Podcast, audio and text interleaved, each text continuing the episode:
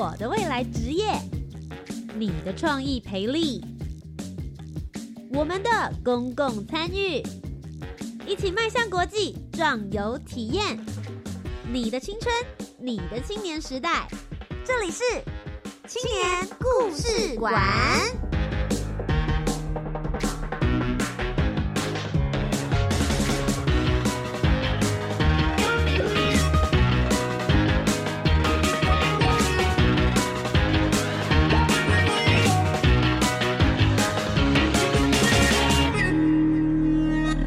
青年一个故事，改变与感动就从年轻人开始。欢迎来到青年故事馆，每周三晚上的七点零五分到八点钟，在教育广播电台跟你一起分享属于台湾青年的故事。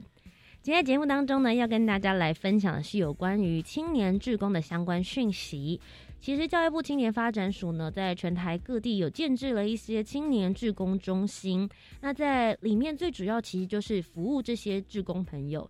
无论是你已经有想法了，你知道你想要服务的对象，你所想要为这块土地做的事情，还是说你好想做点什么，但我不知道从哪里开始着手。也许在这些志工中心里面，你都可以得到一些资讯、资源，或者是志同道合的好朋友。今天节目当中为大家邀请到的是来自于宜兰青年志工中心，今天有三位来到我们今天的青年故事馆，要来跟大家分享的是，其实他们的服务对象从国中、高中开始，一直到大学。甚至是你已经毕业了，到三十五岁之前，只要你想要为自己的家乡，或是你刚好就住在宜兰，你也想要为这边做些什么的话，其实在这里就有很多的相关讯息。现在资讯大爆炸的时代，其实青年志工中心除了帮助你寻找这些活动，同时之间也是帮助你去筛选这些资源跟讯息，就像是一个大平台，等待着大家一起来挖掘。今天的节目，我们就马上进入线上的专访单元，就透过电话线来听听来自于宜兰的服务故事。职场体验、青年攻读、部门见习，我们一起职涯探索，I can。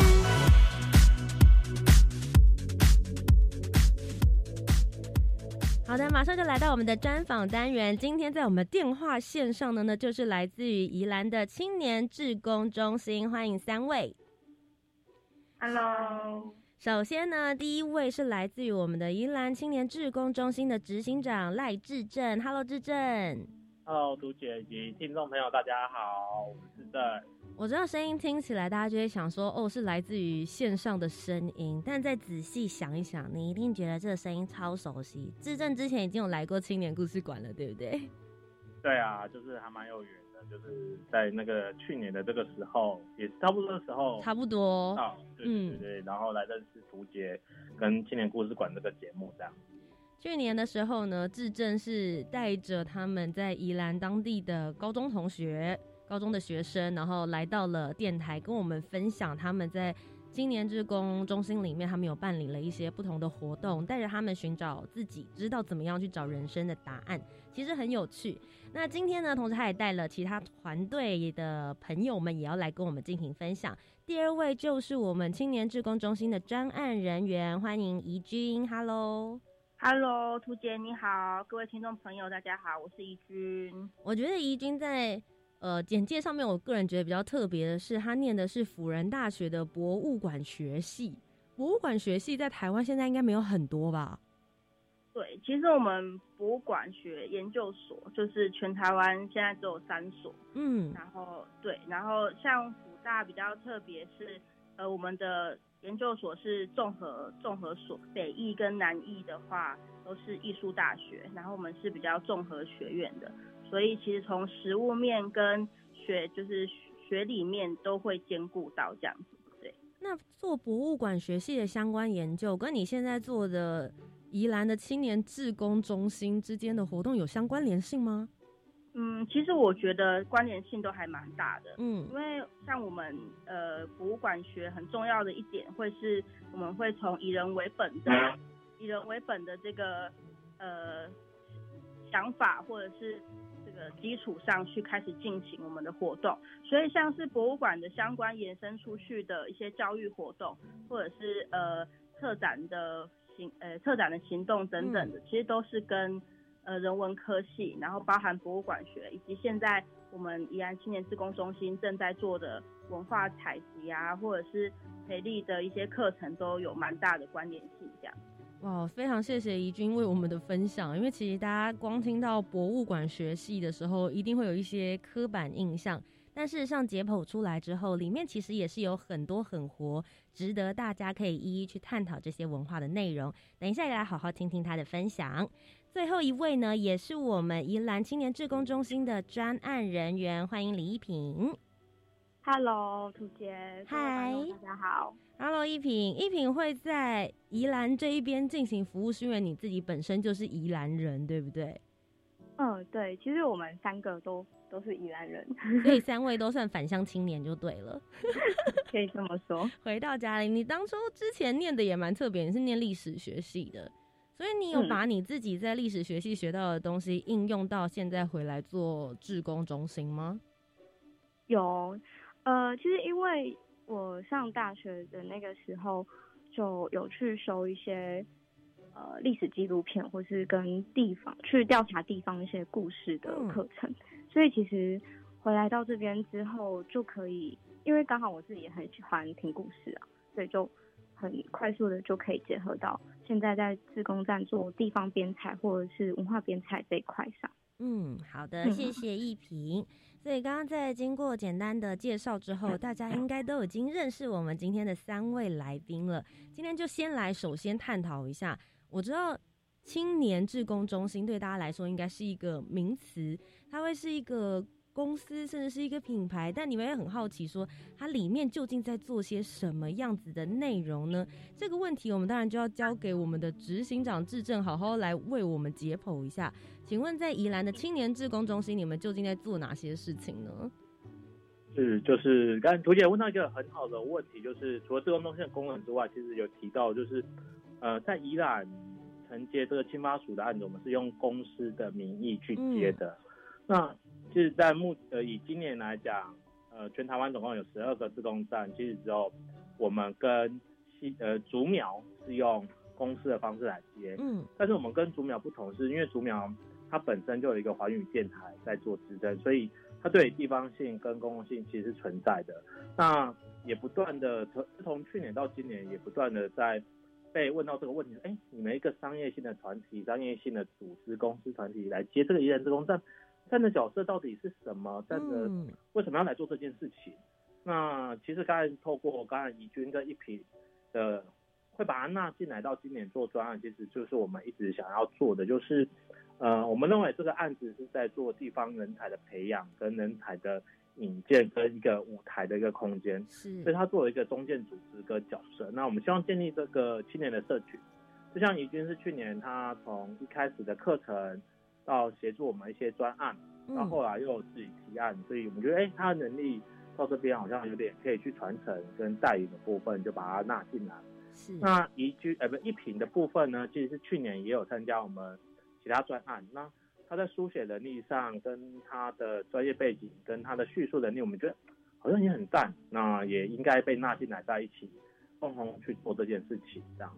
那所以青年自工站的角色，我们就认为是它提供一个实践跟一个机会的场域。那我们也希望说，它未来是可以发展一个系统，一个行动支持的系统。比如青年想要做事情，那这边有学长学姐的案例，那我们一起来做发想。那相对应的自动站，我们可以给的是资源的连接跟一些相对专业知识的能力的培养。这件事情在这个自动站的产生这样子。嗯。因为其实去年志正来到电台的时候，我对他印象蛮深刻的是，我觉得你对于教育这一块，因为其实青年的范围还蛮广的，大家会说其实，呃。以青发署来讲，服务的对象会是十八到三十五，但事实上，其实从高中的时候，我们就可以给孩子一些培养。所以事实上，从十五岁到三十五岁之间，我们都可以把它大瓜范围作为青年。可是我发现你在对于这一块教育的推动，你自己也很有想法，也有把它纳入了青年志工中心里面所想要带给他们的一些东西，对不对？是，就是我们从去年到今年也不断在检呃思考了，就是呃如何在带动地方的青年学子或者是青年来更加认识地方这件事情。嗯，那所以我们从去年就已经在后半段也就也就开始锁定在地的高中职学生，是开始做呃跟老师一起合作。那嗯，其实刚好也是因为政策配合底下就。前面的一零八课纲、素养课纲的底下，那我们觉得这个是一个契机，就是宜朗有好多返乡青年，是啊，有好多有内涵的的人在从事一些地方事务。嗯，那我就是可以把这些人结合，那再把高中生连接进来，带入到整个场域或对自己家乡的认识。嗯，那因为其实，在他们观察底下，就是呃，宜兰人有一种特别的情怀，就是。比较能到外地去念书的时候，会特别想要回到家乡做点事情，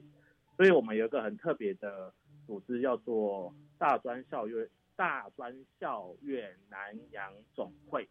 那既在在各大在各大学里面都有这个社团跟分会的部分。那每年的寒假跟暑假，这些宜安人就会招募，呃，是宜安人也好，或是现在也扩大更多认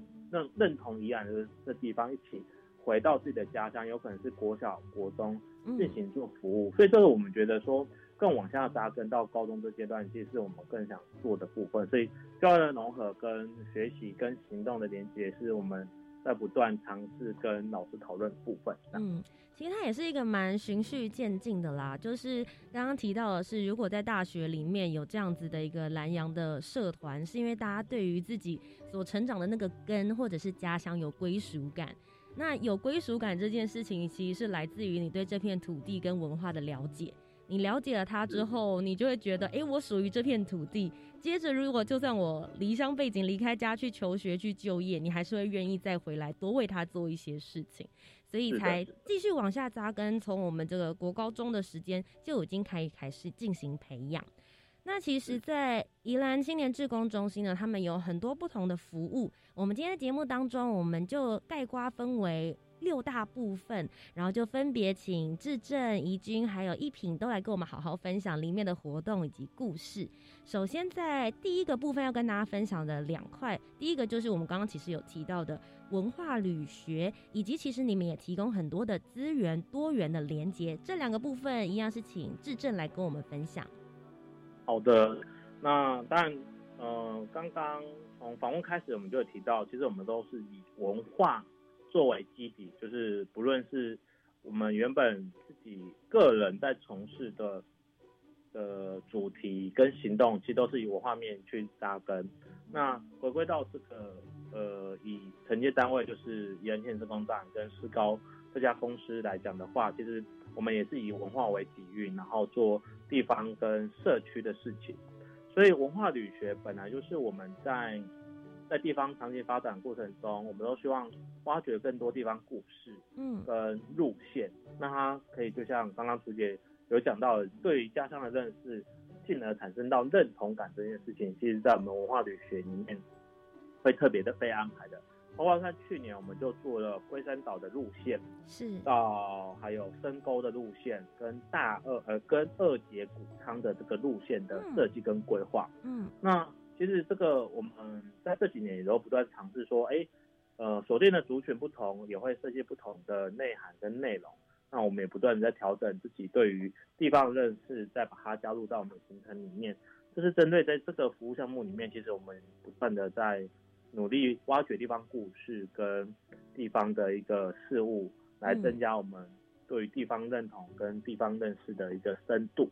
我想要问一下，像志正刚刚就有提到了嘛，你们有挖掘了一些也许不是一般观光客的路线，或者是让他们知道说，哎，这个地方，比如说像龟山岛啊，或者二姐这一块，他们有比较特殊的一些文化。你们三位刚好都是宜兰人，能不能各讲一个你们自己觉得？宜兰，大家也许去到那边之后，可以好好来一场文化小旅行的地方。你们自己的推荐，我们就先从宜君好了。宜君，你如果是你的话，身为宜兰人，你觉得哪一边是宜兰文化让你觉得最迷人的地方？我有一个观察，是我我因为我自己很喜欢到海边去，然后如果是我的话，我会推荐大家从苏澳的海边，然后可能沿着海岸线就可以一路走到头城的海边。嗯，因为我们每一个海岸线都可以看到龟山岛，然后宜兰人就会有一个默契是，就是从龟山岛的形状去判断，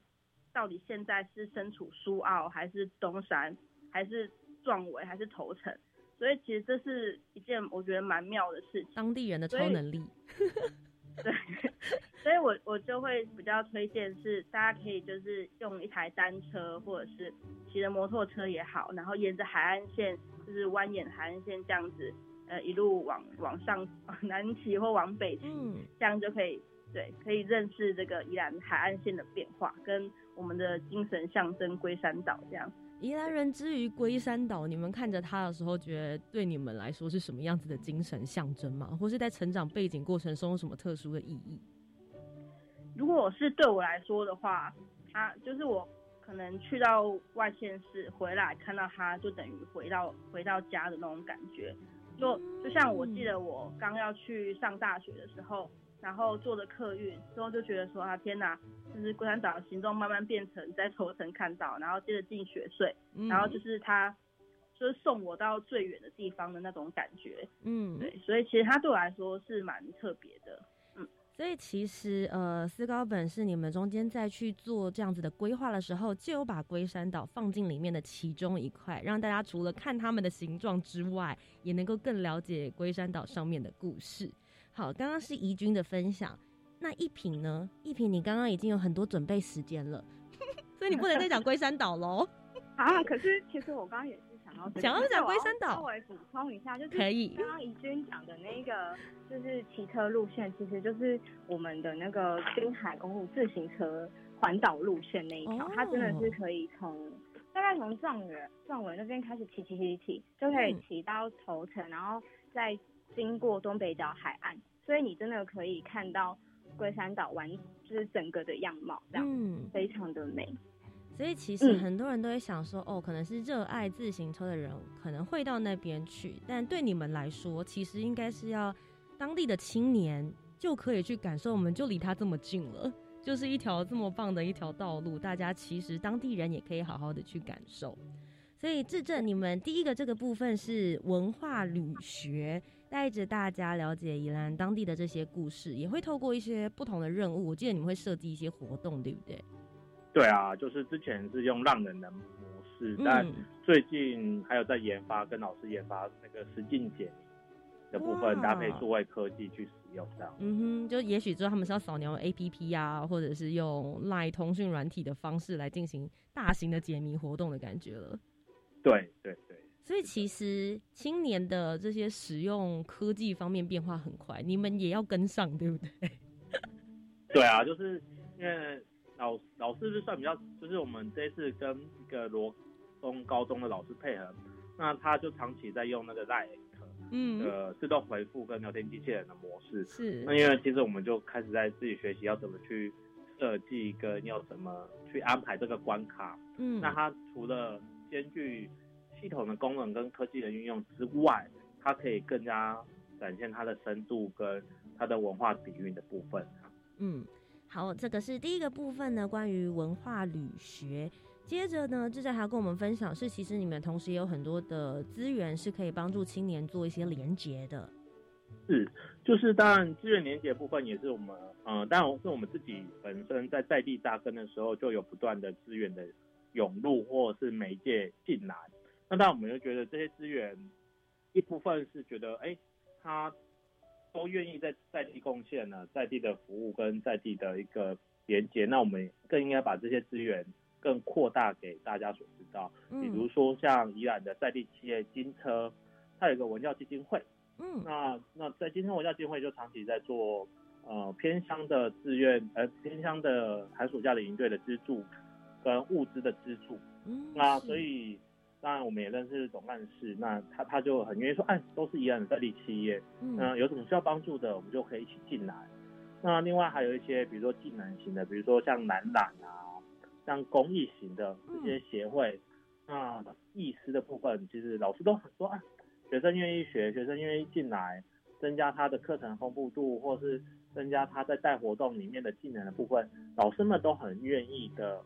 无私的贡献跟无私的分享在这个上面。那我觉得这是非常重要的一个资源，就是学生除了在学知知能之外，就是知识知识的部分，他可以进入到现场学到技能跟原本传统技的部分。那我觉得这部分刚好是我们可以做这样扩大连接跟扩大对于地方参与的部分。嗯。因为其实现在的一零八课纲后来在颁布之后，你会发现学生可以学习的再也不再只是教室里面而已了。他们有很多的探索的领域是要打破那个学校的围墙。那其实很多资源都在那边，但大家就是不知道该从何得知。所以从你们这边，其实宜兰的青年志工中心就是一个很好的，我们就讲。公布栏的感觉，大家如果定时上来就可以看到资讯。平台，让大家都知道的这个角色，就是我们也觉得这件事情很好，可是长期或是好像他不知道怎么管道输出给大家，那我觉得刚好利用这样的机会。给给大家，这这这也是蛮不错的一个想象跟想法的。嗯，因为而且其实像这样子的服务啊，就是要让大家养成习惯，就是诶，我想要或者是我应该要做些什么样的事，我想找资源，或是我想提供资源的时候，就会来到宜兰的青年志工中心，大家就可以找到相关的一些内容。刚刚志正前面跟我们聊的是有关于文化旅学，还有他们的资源多元的一些连接。在节目的下一个阶段呢，我们就来好好的聊一聊。刚刚提到的都是学习方面，但如果你想要付出志工服务，或是你想要找一个团队，大家一起为了宜兰这块土地做些什么，这边又可以提供哪一些资源给大家呢？下一阶段我们就要来听听怡君还有一品的分享喽。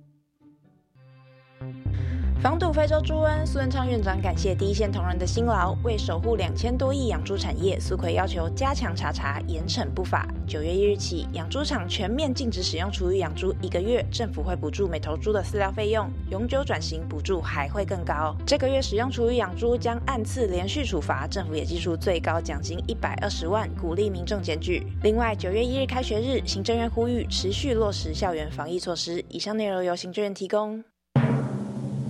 双语新声道，不敢开口说英文吗？那就先用听的吧。教育电台推出两千两百集轻松有趣的双语节目及单元，不管是通勤还是煮饭，都能边学英文哦。快跟着教育电台一起 Learn on Air。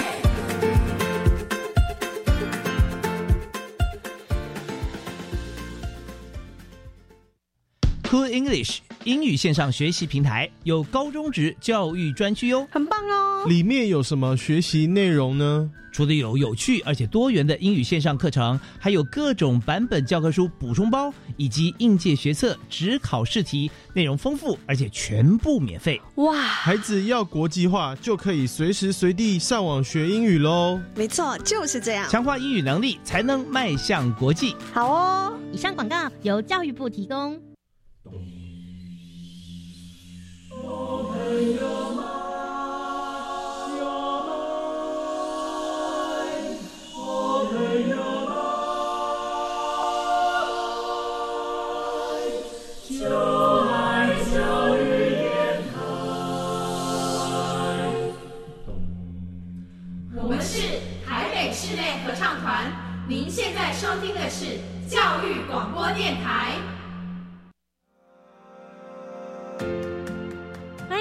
青年故事馆，我是节目主持人涂杰。今天呢，在节目当中的第二阶段，继续要来听听的是宜兰青年志工中心的三位志正、宜君以及一品，要继续来为我们聊聊他们的服务故事以及项目。再一次欢迎三位。嗨，涂杰以及各位观众，大家好，我是宜兰青年志工中心的执行长志正，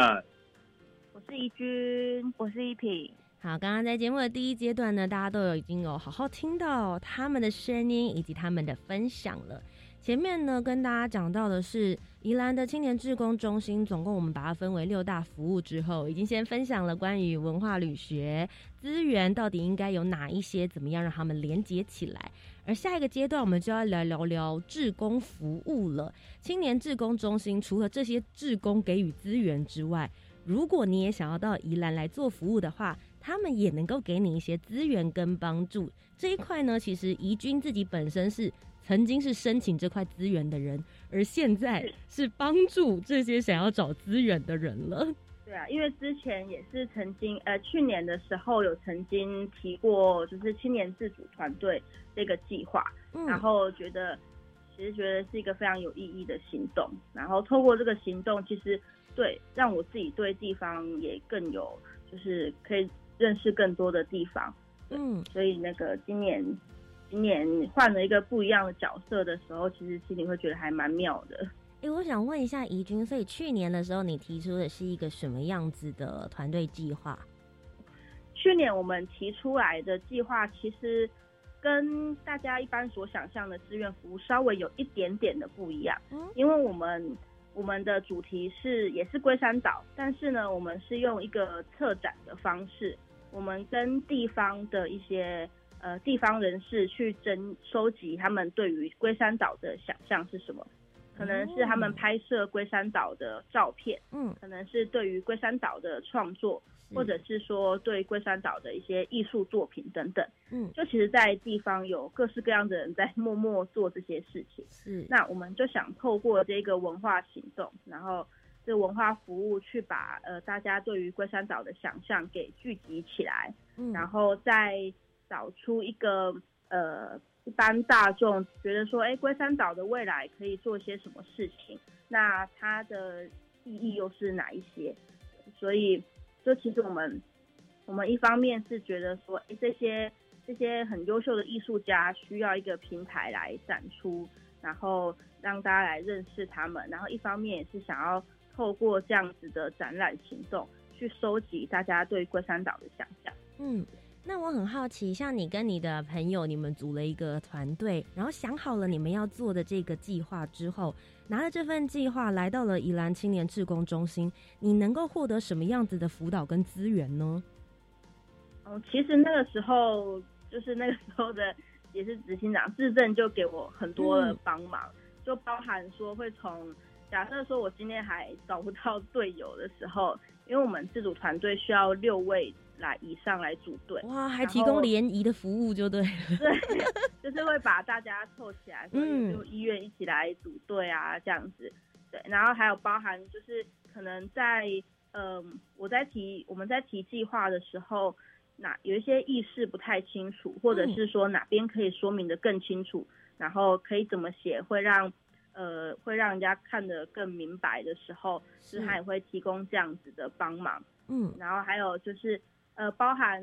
后续的像是呃展览的场地呀，或者是说我们在增建的时候会遇到的困难，就是其实市政跟就是宜兰自工青年青年自工中心这边都提供我们很很大量的帮助，是对。因为其实像他们在这边的话，就有提出一个青年的自主活动，也是这个计划增建，大家就有机会可以得到最高的奖励金是三万块钱嘛，对不对？对。所以他们最主要可以提供，除了像你刚刚那个，可能是做一些有点艺术方面，然后收集大家的一些田野调查等等的这些文化保存内容。除此之外，还有分哪些面向，也都可以来去做投递，也可以给现在就现在正在听的青年，给他们一个方向。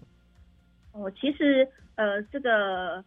呃投件的方向就是主题的方向，其实就是假设说原本已经有在做一些志愿服务的话，就可以朝着这一方面去写计划，或者是说想要想要有这一个呃想要做些什么事情，但是不知道的话，就其实也可以找找我们来，就是一起大家一起来想个想个主题方向。哦，那除了对，除了原本就在做事情之外。也可以从像是教育面向，或是环境永续啊、文化保存跟社区营造等等。嗯，就假设说，呃，想要去就是客服服务啊，像是多元族群的关怀，或者是偏乡陪伴、寒暑假营队这一些，都可以朝着这个教育面向的这个方向去撰写计划。嗯，然后或者是本身自己对于可能环境减塑，然后海洋议题啊等等的山林体呃。生态体验有兴趣的话，就是这个也是一个很好的方向。然后再来就是文化保存，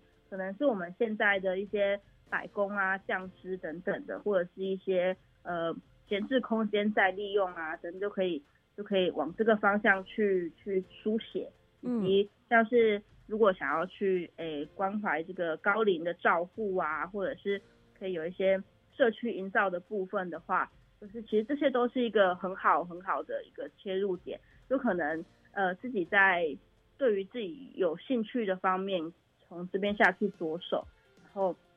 然后进而去输诶想发展自己的行动计划这样子。是怡君刚刚其实给了很多的类别，让现在正在听的青年可以做一些参考。不过我其实也很好奇，因为像。智认跟一品，你们同时也在志工中心里面，你们应该也会看到很多的提案计划。从这几年来，或者是你们自己也有提出来的一些想法，有没有其中让你觉得印象比较深刻的专案可以拿出来跟大家讨论的？我们先从自证好了，你应该真的看过很多。好，那当然就呃，针对志愿服务或志工服务这件事情，那我们其实去年一直在挑战署内啊，就是。署内子就是认为志愿服务或志工服务好像就是必须付付出一个实实际的服务行动，对服务的行动行为才叫一个志工服务。嗯，但我们在挑战，觉得就像宜君这种文化服务是也是一种，它它是透过策展，但它策展有可能是一个月的时间，它不一定是每天在做服务。是那像去年也有一个是修缮乐器，那 他练的是气管，可是他原本就是对自己。就是对乐器是非常有兴趣的，是，所以他就发起一个偏乡修缮乐器的服务，那同时就把这个乐器的教学跟乐器的这个呃活动就带入到偏乡。嗯，那当然因为他所看到面向是，就是当然目前很多呃乡镇都在发展音乐性质的活动或音乐性质的学习性社团，可是是有时候乐器它是需要呃花了一大笔。但相对的，在维修上有可能他也必须会有可能造成家里或家庭的负担的时候，那他就发起了这个计划，就是哎，我觉得蛮好，就是从不同面向去着手。以前都从教育辅导跟寒暑假的营队，那呃，在我们这一两年下来看到有各式各多样的一个服务的行动产生。那其实在这个过程中，就是自工中心就扮演跟呃团青年团队跟青发组的一个角色，就是。我必须说服青妈署说：“哎，这个活动很有意义，是必须支持我来让学生、让青年来做这件事情。那我觉得这就是我们可以发挥的呃功能之一。这样，嗯，应该是说，其实志工服务的方式跟认定，我们变得越来越多元了啦。随着大家的这个工具啊、想法以及需要服务的范围。”并不再单单大家觉得说只是一个，比如说物资或者是教育方面，这个才叫做志工。其实有很多不同的面向，不同的需求。以前可能只在比较物质方面，现在有很多很多是身心灵方面的东西，也都算在里面了。好，那一平呢？一平，你有看到一些你觉得比较特别一点的计划吗？就是那是我一个朋友，然后他就召集了宜兰。各地区的在地青年去记录他们自己住的那个地方所发生的城市变化，然后，呃，主要他们就是希望透过这样子的摄影计划去看宜兰这几年发生了什么事情，然后还有他们的变化是什么，然后希望说到时候把这些影像的记录可以变成是一个展览或者是摄影书。的形式让大家去看，因为其实宜兰的变化还蛮大，特别是雪隧开通之后。嗯，然后我那个朋友会想要提这个计划，主要是他是礁溪人，然后他就呃有一次我们在讨，就是在呃算是讨论摄影的事情的时候，他就提出了一个想法，是虽然他是礁溪人。可是他看到依然很多地区都有很多文化的事情在发生，但是他从来没有在礁溪这个地方看过，所以他就很好奇。然后再加上其实他也对于就是观光客一直来礁溪这件事情有一点嗯苦恼吧，所以 他就在地人的心情，就是就想说那就用自己最喜欢的摄影这件事情，嗯，来去做。记录，然后顺便把这样子的状况告诉大家，然后让大家一起来讨论这件事情，这样子。嗯，比较视觉啦，就是很直观的一个模式。哎，可是听起来他这个感觉好像需要比较多年的观察，因为他需要去比较，对不对？所以他需要做资料收集喽。同时，他目前就是希望至少可以做到两年。然后第一年的时候，就是先做资料收集以及拍摄这件动这这个动作这样子，嗯嗯，然后可能在第二年的时候，才会慢慢的去进行到可能是策展或者是摄影书的编辑这样子，嗯，所以其实也是一个长期的服务计划了，来记录一下自己所生长的这个地方发生了哪一些的变化。好，刚刚这个是来自于一品的分享。那这个阶段呢，刚刚所跟大家分享的事情，其实就是志工服务，他们有在做一些媒合的部分，同时在自主的行动，他们也会进行一些辅导跟帮忙，甚至是建议。那接下来今天的最后一个 part 呢，就是要来跟大家说，增能的课程以及专案的服务，你们也有来做协助规划。这个部分呢，是由一平要来跟我们分享。呃，我们这次主要的主题是服务方案是以地方故事编采服务行动为主。嗯，那其实宜兰在社造已经经过了大概三十年的时间，其实累积了很多地方文化、地方知识，包括地方文化馆啊、博物馆各种的，呃，跟地方有关的一些知识，呃，还有博物馆是存在的。那其实我们就有想到一个问题，是有什么？方法是可以让在地的居民透过自己的能力去说出自己的故事，所以有了地方编采的服务这个想法这样。嗯，那原本地方编采我们会是跟文化编采的真人课课程是合在一起的。是，那我们的文化编采课程主要有田野调查、摄影、采访、写作以及地方志。那其实这个是一个一系列的课程，就是先让他们知道说要如何在地方去进行呃资资料的编采以及资料的会诊，然后最后可能用视觉或是听觉的方式去把它做出一个呃算是一个呈现了。嗯，然后写作跟摄影其实就是呃文字跟图像的呈现方式这样子，然后最后。我们希望是可以让他们，呃，拥有地方制制作的能力，让他们可以，当他们自己想说出一些事情的时候，可以利用这个地方字去说出自己想说的话。这样是简单来说，你们这个课程其实就是蛮一条龙的啦。从一开始你观察到有这些故事。然后你开始输入嘛，你做田野调查，你要怎么样问对问题，找到你觉得有兴趣的，或者是对大家有价值的这些内容。接下来就是怎么样子把这些东西在你脑中进行翻译，然后我们就进行输出了。输出的方式可能有文字，然后有摄影、有照片，或者是有影像，甚至是你自己用嘴巴说出来。所以就是从输入到输出的部分，你们是直接完整的告诉青年们应该要怎么做。这个课程听起来。我自己结论会是这样子，不知道够不够精准，还还蛮精确的。不过因为就是疫情的关系，我们文化编采课程目前是就是在线的状态，但是在呃回到地方编采这个服务主题上面，我们想到是说把它转成是线上化方式，就是因为其实。在网络上的一些历史资料还是很多的，是，毕竟因为已经是科技的时代了，所以，所以我们会想要告诉大家说有哪些资源可以使用。那透过这些资源去做会诊，把它变成是一个地图，嗯，就是大家可以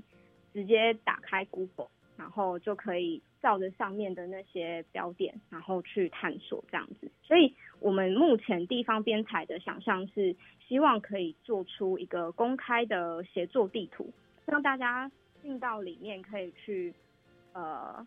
把前面的那些地方知识或是地方文化的东西汇整成一条小小的地图路线，然后自己去探索，或是他人也可以去探索这样子。嗯。好的，今天呢，经过三位的分享之后，我们非常清楚的了解宜兰青年志工中心究竟在做些什么事。而如果你刚好现在也还在十五岁到三十五岁之间的话，你可以知道有哪些资源是能够给你们做应用的。我自己觉得，其实很幸运的是。呃，智证怡君还有一品，他们其实本身自己也是青年，所以他们也用一个很年轻的状态，在跟着大家一起成长，然后彼此之间给一些建议。我想要问一下三位，你们看了这么多，在这个青年志工中心里面，也遇到了很多迷惘的青年，有遇到一些你们也觉得他已经很确定自己目标的青年。如果你们要来形容现在在宜兰的这些十五岁到三十五岁的年轻人，你们会怎么形容他们？又会给他们一些什么样子的建议呢？我们先从质证。我发现世代感跟差距感其实是蛮大的。嗯，就是我从去年到今年进入到高中端，我发现跟我，因为我其实自己背景是之前在专科当 当行政跟当学生社团活动老师。嗯，那可是我又换了一个角色到高中端，我发现，呃，在世代感的落差上面又被呈现出来，也就是说，我真的摸不透这一些目前有可能我们所定义十八到二十岁的这个年纪里面，他所流行的什么，他所好奇的什么，他所呃在他们的沟通语言到底是什么？这这件事情是我也蛮好奇在高中端的，所以我也问高中老师，老师说，但因为这个时代变化太快，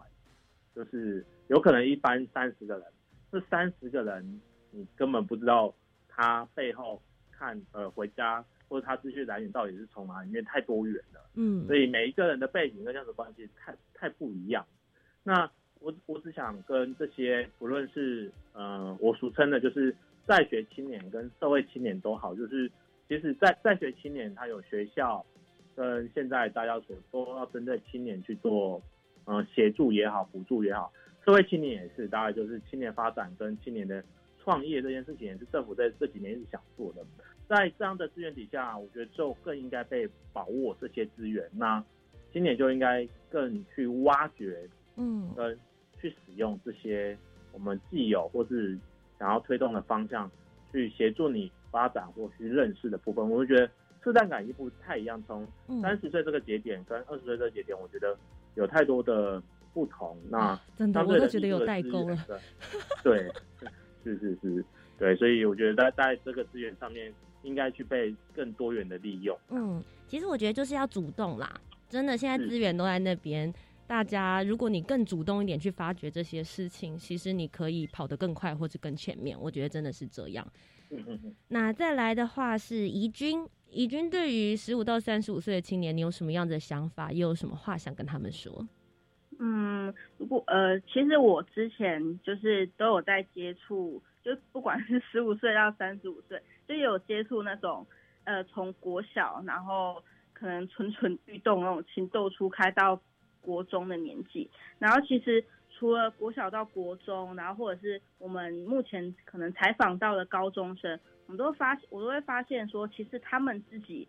就是已经很有自己的想法了，然后对于事情的看法也都会有不一样的见解，有时候会觉得其实这些呃。高中生啊，其实他们都很优秀，就是都已经有足够的这个能量，可以去把一个想法实践出来。那可能当然会有时候会觉得说，哎，可能想的不够多、不够远，或者是呃想呃不够成熟。但是我觉得那个就是成长的一个必经之路。那我自己会觉得，呃，就是在这个过程当中，如果我如果可以的话，就是也会很希望说可以。大家可以把就是像我们这样子的角色当成是一个，就像大哥哥大姐姐一样，就不要不要觉得说，哎，很就是好像说，哎，年纪差很多，然后就会有那种呃长辈感，嗯嗯，对。而我还记得有一次，就是跟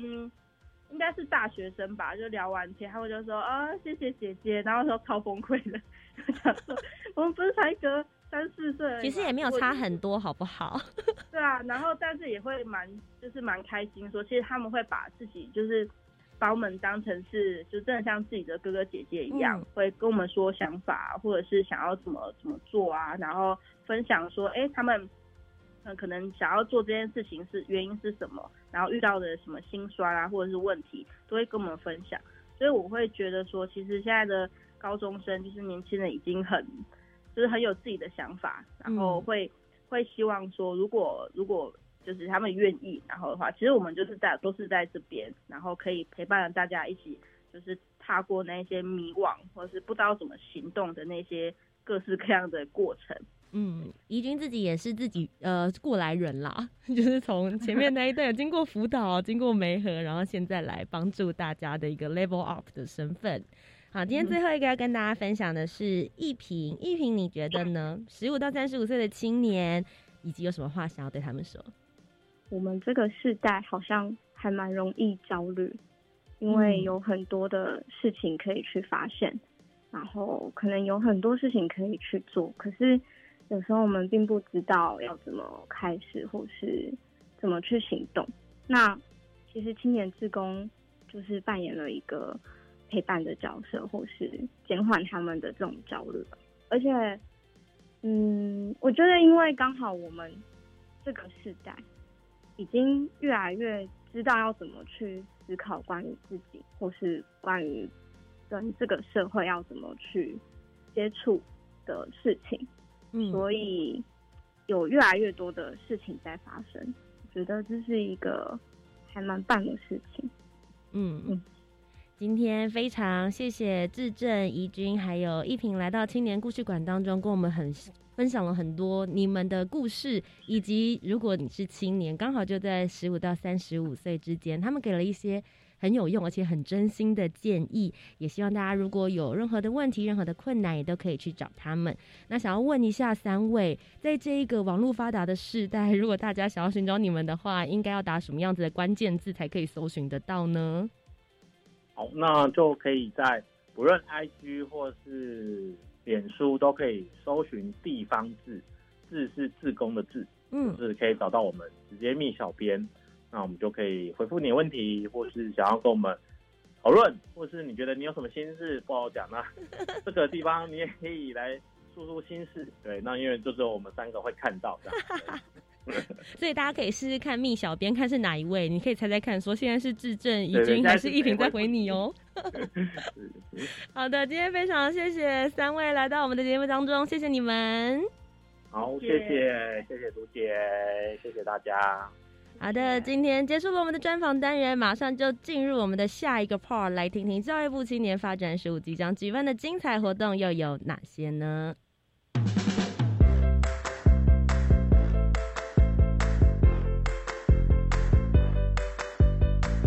参加的活动都在这里，活动地图 I enjoy。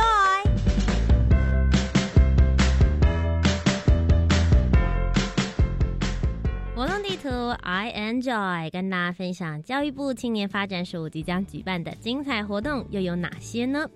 首先是一百一十年青年海外志工培训工作坊，从即日起一直到十月四号呢，我们总共有北中南三场。那这个工作坊呢，是由青年团队分享服务方案，让大家可以了解如何进行社区的需求评估。另外呢，也会由国际的发展领域达人来介绍计划的成果评估的一个指标使用的工具。详细的内容呢，可以到青年署的青年海外和平工作团的网站就可以查询得到喽。创创大学堂第四场的创创座谈沙龙呢，即将在九月九号，我们会在线上来举办了。为了点燃青年的新创火花，青年署的创创大学堂呢，计划要在接下来的下个礼拜四，九月九号呢，线上办理突破未来，让技术全方位运用的创创座谈沙龙。欢迎对于新南向技术运用以及创业议题有兴趣的朋友，都可以踊跃的报名参加。相关的一些创业内容呢，大家都可以上 U Star 创新创业的网站，或者是 Facebook 粉丝专业，都可以找得到。一百一十年青年社区参与行动二点零 Change Maker 计划，现在的 Dreamer 培训呢，已经要即将开跑喽。那目前呢，我们从八月已经开始，一直到十一月底的时候呢，我们都有陆续相关的培训在进行。为了鼓励青年增加接触地方事务的机会，然后大家可以来投入地方创生的行动，我们招募十九组在地的青年行动家，成立学习性的轻据点。运用行动的场域以及推动的经验，提供其他青年线上学习或者是体验参访的机会。如果大家对于如何启发对在地的关心，以及参与地方发展的这些内容工作有兴趣的话呢，欢迎可以来做参与哟。今天的最后一个活动呢，是封锁世代疫情下台湾青年志工线上的国际交流。即将呢会在我们九月份的每周四晚上七点半到九点钟，那我们会进行线上的交流办理，预计呢总共会有五场。那最主要的内容就是青年署会邀请亚洲五个国家与台湾的非营利组织、社会创新团队分享在疫情期间针对不同议题所采取的应变措施，也会邀请青年伙伴一起加入，透过对话，跟着我们一起在线上认识更多台湾与亚太国家的青年团队是如何来突破疫情的限制，打造出更多元的公益服务模式。以上呢就是本周的青年故事馆。如果你喜欢我们的节目内容，不要忘记要锁定每周三晚上的七点零五分到八点钟，在教育广播电台。我是节目主持人涂杰。如果大家对于节目有任何的回馈要给我的话，也可以上网搜寻涂杰。我有 YouTube、Facebook 以及 Instagram 的平台，欢迎大家来多多交流喽。以上就是我们今天的青年故事馆，那么我们就下周节目再见喽，拜拜。